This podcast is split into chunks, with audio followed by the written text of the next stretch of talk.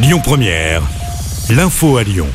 Bonjour à tous. Plus de 7000 hectares brûlés en Gironde dans deux vastes incendies au sud du département.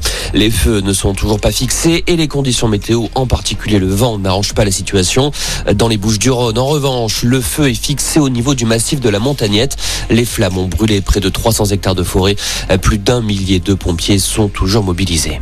Des incendies qui se développent à la faveur de températures caniculaires. 11 départements de la moitié sud sont en vigilance orange, de la Gironde aux Alpes de Haute-Provence en passant par le Tarn.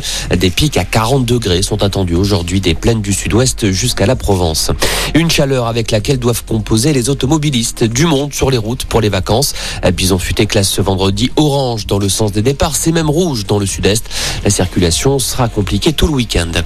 Pour ceux qui prennent l'avion, attention à la grève chez Transavia. 30% des vols seront annulés aujourd'hui et demain au sein de la filiale à bas prix d'Air France. Les hôtesses et stewards réclament des revalorisations salariales. Une enquête ouverte après ce drame à Cholet. Un enfant de 7 ans et sa sœur de 24 ans ont été tués lors du feu d'artifice du 14 juillet hier soir. Le procureur évoque un incident de tir. Sept personnes ont également été blessées, dont une grièvement. L'enquête pour homicide involontaire devra déterminer les circonstances précises de l'accident ainsi que les responsabilités. Un coup de pouce pour le livret A. Son taux va doubler au 1er août pour s'établir à 2%, annonce de Bruno Le Maire.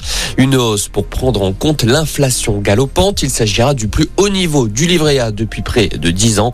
Un livret qui était déjà passé de 0,5 à 1% au mois de février.